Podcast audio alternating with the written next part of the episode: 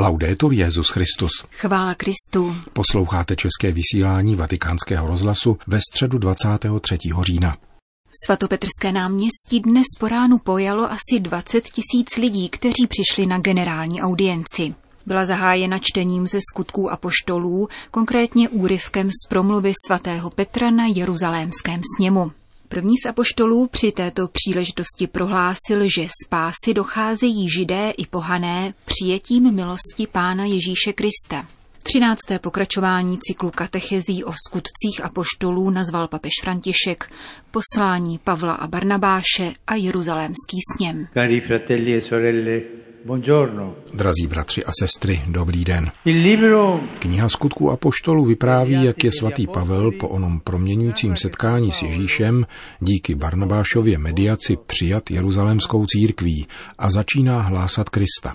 Avšak vzhledem k nepřátelství určitých lidí je nucen odejít do Tarzu, svého rodiště, kam za ním přijede Barnabáš a vezme ho sebou na dalekou cestu Božího slova. Knihu Skutků apoštolů, kterou při těchto audiencích komentujeme, lze označit za dlouhé putování Božího slova. A Boží slovo je třeba hlásat všude. Tato cesta začíná po velkém pronásledování, které se však nestalo brzdou evangelizace, nýbrž příležitostí, jak rozšířit pole dobré sedby slova. Křesťané se neděsí, musejí prchat, ale berou sebou slovo, které postupně všude rozsévají. Pavel a Barnabáš přijdou do Antiochie v Sýrii, kde se zdrží celý rok, aby vyučovali a pomáhali obci zapustit kořeny. Kázali židovské obci, židům. Antiochie se tak stala střediskem misijního rozmachu. Hlásání těchto dvou šiřitelů evangelia, Pavla a Barnabáše, se zapsalo do srdcí věřících, kterým se v Antiochii poprvé začalo říkat křesťané. V knize Skutků apoštolů se vynořuje přirozenost církve, která není nějakým opevněním, nýbrž stanem, jehož prostor lze rozšiřovat, aby se tam vešli další a mohli vstoupit všichni. Buď je církev vycházející, anebo není církví. Buď je na cestě a stále se rozšiřuje, anebo není církví. Je církví otevřených dveří, neustále otevřených dveří. Kdykoliv v tomto městě nebo ve svojí předchozí diecézi spatřím kostelík, který je zavřený, vnímám to jako špatné znamení. Kostely mají mít dveře stále otevřené, protože jsou symbolem církve, která je neustále otevřená. Církev je povolána k tomu, aby byla vždycky otevřeným domem otcovým, aby se nikdo, kdo chce následovat hnutí ducha a přiblížit se Bohu, nesetkal s chladem zamčených dveří. Avšak s touto novostí otevřených dveří přicházejí problémy. Otevřených komu? Pohanům, protože apoštolové kázali židům. Na dveře církve však přicházeli klepat také pohané. A tato novost dveří otevřených pro pohany rozpoutá velice vzrušenou rozepři. Někteří židé tvrdí, že ke spáse je nezbytné nejprve přijmout židovství, to znamená obřízku, a potom teprve křest. Říkají, nedáte-li se podle mojžíšského zvyku obřezat, nemůžete dojít spásy. To znamená, jinak nemůžete přijmout křest. Nejprve židovský ritus a potom křest. Takový byl jejich postoj. Pavel a Barnabáš ve snaze urovnat tuto záležitost požádají o radu apoštoly a starší v Jeruzalémě. Koná se tak to, co je považováno za první církevní sněm v dějinách, tedy Jeruzalémský koncil, sněm nebo shromáždění v Jeruzalémě, na které odkazuje Pavel v listě Galaťanům. Řeší se tak velmi delikátní teologická, duchovní a disciplinární otázka, totiž vztah mezi vírou v Krista a dodržováním mojžíšského zákona. Na shromáždění rozhodnou promluvy Petra a Jakuba, sloupů matky církve. Oba dva vyzvou k tomu, aby se pohanům neukládala obřízka, ale vyžadovalo se od nich pouze odmítnutí idolatrie a všech jejich výrazů. Z diskuse vyplyne společná cesta a toto rozhodnutí, stvrzené takzvaným apoštolským listem, zaslaným do Antiochie. Jeruzalémské shromáždění nám podává důležité vysvětlení způsobu, jak čelit rozdílnostem a jak hledat pravdu v lásce. Připomíná nám, že církevní metoda řešení konfliktů se zakládá na dialogu skládajícího se z pozorného a trpělivého naslouchání a rozlišování uskutečněného ve světle Ducha Svatého.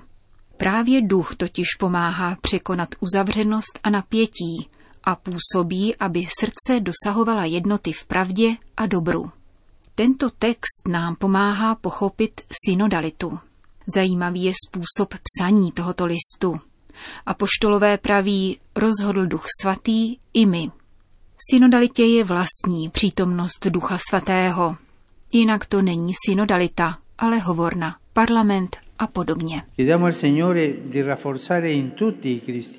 Prosme Pána, aby ve všech křesťanech, zvláště v biskupech a kněžích, posílil touhu po společenství a odpovědnost za něj.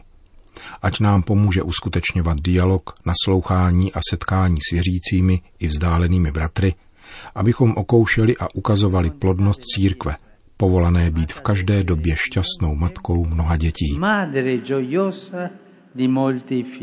To byla středeční katecheze svatého otce. Na závěr generální audience papež obrátil pozornost k napjaté politické situaci v Chile. Se znepokojením sledují, co se děje v Chile. Doufám, že násilné manifestace skončí, bude se hledat řešení krize za pomocí dialogu a čelit těžkostem, které ji vyvolaly, a to ku prospěchu celé společnosti. Po společné modlitbě Otčenáš Petrův nástupce všem požehnal. Benedica vos omnipotens Deus, Pater, et Filius, et Spiritus Sanctus. Amen. Další zprávy. Chile. Protivládní demonstrace v Chile vyvolané protestem proti zdražení jízdného ve veřejné dopravě přerostly v největší krizi od roku 1990. Po biskupech také místní jezuité vybízejí k vyslechnutí manifestantů. Radikálové od pátku devastují metro, autobusy a obchody hlavního města. Zakládané požáry si vyžádali již přes 10 obětí na životech. Do ulic byla povolána armáda. Protesty neustaly ani poté, co prezident Piñera zdražení odvolal. Čilané jsou totiž dlouhodobě nespokojeni s nárůstem nákladů na život. Výjimečný stav byl vyhlášen v 5 regionech a ve velkých městech platí v noci zákaz vycházení. Podle předsedy Institutu mezinárodní hospodářské spolupráce Alfreda Somózy jde o vzpouru proti přechodnému období trvajícímu od roku 1989, v němž si hlavní politické strany přivlastnili dědictví diktatury. Náklady na život odpovídají evropským, ale platy se pohybují kolem 300 € měsíčně. Země je naprosto privatizovaná a velmi drahá. Problém je také v oblasti vzdělání, které je rovněž velmi nákladné. Privatizovaná byla také voda, elektrická energie a všechno ostatní, co bylo možné prodat. Dostali se tu ke slovu takzvané neoliberální reformy, a to v míře, v jaké nejsou aplikovány ani ve Spojených státech. Jak dodává Alfredo Somoza, zdražení jízdného bylo jen rozbuškou, která spustila mechanismus revolty. Prezident Sebastián Piñera se však dopustil vážných chyb. Militarizoval protest, povolal do ulic armádu a vyhlásil výjimečný stav, což v zemi jako Chile má vysoce symbolický význam. Druhou chybou bylo to, že navzdory evidentnímu průběhu událostí prohlásil, že za protesty stojí nepřítel, že jde o spiknutí, ačkoliv tak se situace nikomu nejeví. Potlačení lidových protestů vojskem a jeho označení za násilný komplot ohrožující demokracii je vážnou chybou, za kterou z politického hlediska nepochybně zaplatí. V této chvíli převládá násilí nad rozumem, říká pro Vatikánský rozhlas pomocný biskup Santiago de Chile Alberto Lorenzelli. Sociální napětí je sice pochopitelné, ale toto není cesta, zdůrazňuje. Město se pokouší vracet do normálních kolejí. Nyní je tedy důležité, aby se politická třída a všichni ti, kdo mají moc, otevřeli dialogu a obrátili pozornost k nespokojenosti, v níž lidé žijí a která se nyní projevuje. Přestože slyšíme z politických míst, že vůle k naslouchání je, pouhé naslouchání nestačí. Musí následovat politické kroky, které na tyto požadavky zareagují. V jádru totiž jde o příliš velké rozevření rozdílů mezi bohatstvím a chudobou. Dodává pomocný biskup Santiago de Chile Alberto Lorenzelli. Vatikán. Necelé 3 týdny nás dělí od české národní pouti do Říma, která připomene svatořečení Anežky České před 3 desetiletími. Málo kdo si ovšem uvědomí, že za tak významnou událostí, která do věčného města přivede tisíce poutníků, české a moravské biskupy i státní představitele, se skrývá neuvěřitelně mnoho píle a někdy mravenčí práce. Netřeba podotýkat, že často nijak honorované.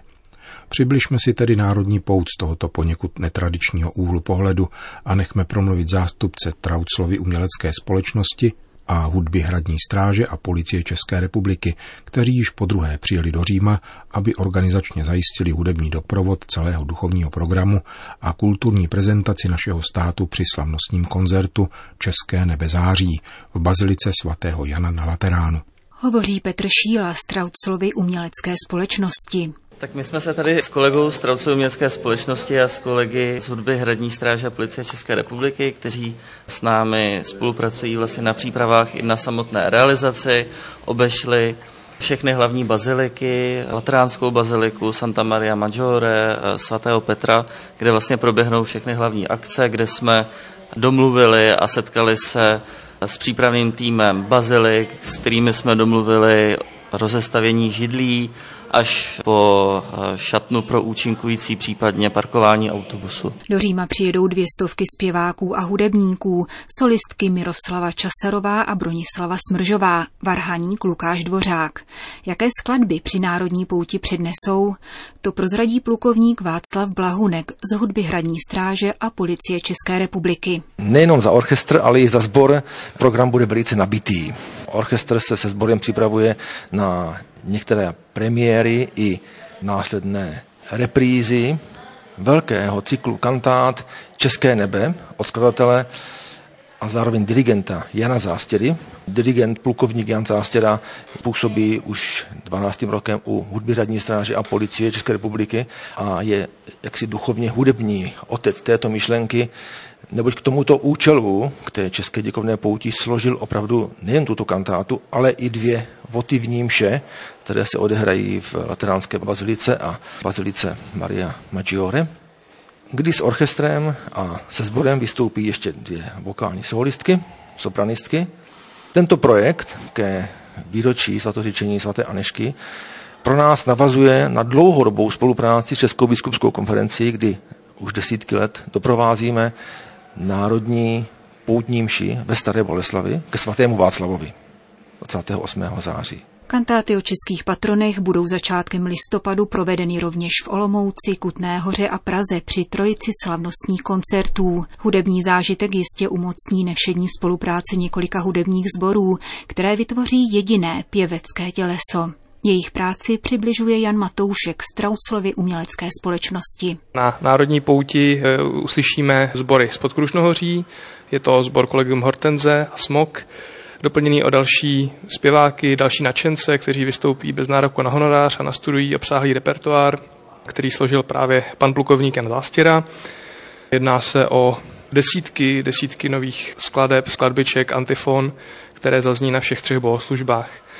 Dále vystoupí sbor schola Brněnské mládeže pod vedením Štěpána Policera z Brna a udělají koncert chval a sbor SGV pod vedením pana Filipa Macka, kteří s námi zaspívají na 2 bohoslužbách a dále budou mít vlastní program, vlastní koncerty během celého programu České národní pouti. Při liturgické části programu se samozřejmě očekává aktivní spoluúčast poutníků, doplňuje jeho kolega Petr Šíla. Každý poutník obdrží od České biskupské konference tzv. Poutní balíček, kde bude mít brožuru s detailními informacemi o programu a případně důležitých číslech, na koho se obrátit v případě nouze nebo nějakých dotazů. Poutník tam bude mít k dispozici notový zápis s texty skladeb, které vlastně zazní a doprovodí bohoslužby, tak, aby vlastně mohli se zapojit spolu s kněžími a odpovídat v souladu s tou skladbou, tak jak je zvykem. Končíme české vysílání Vatikánského rozhlasu. Chvála Kristu. Laudetur Jesus Christus.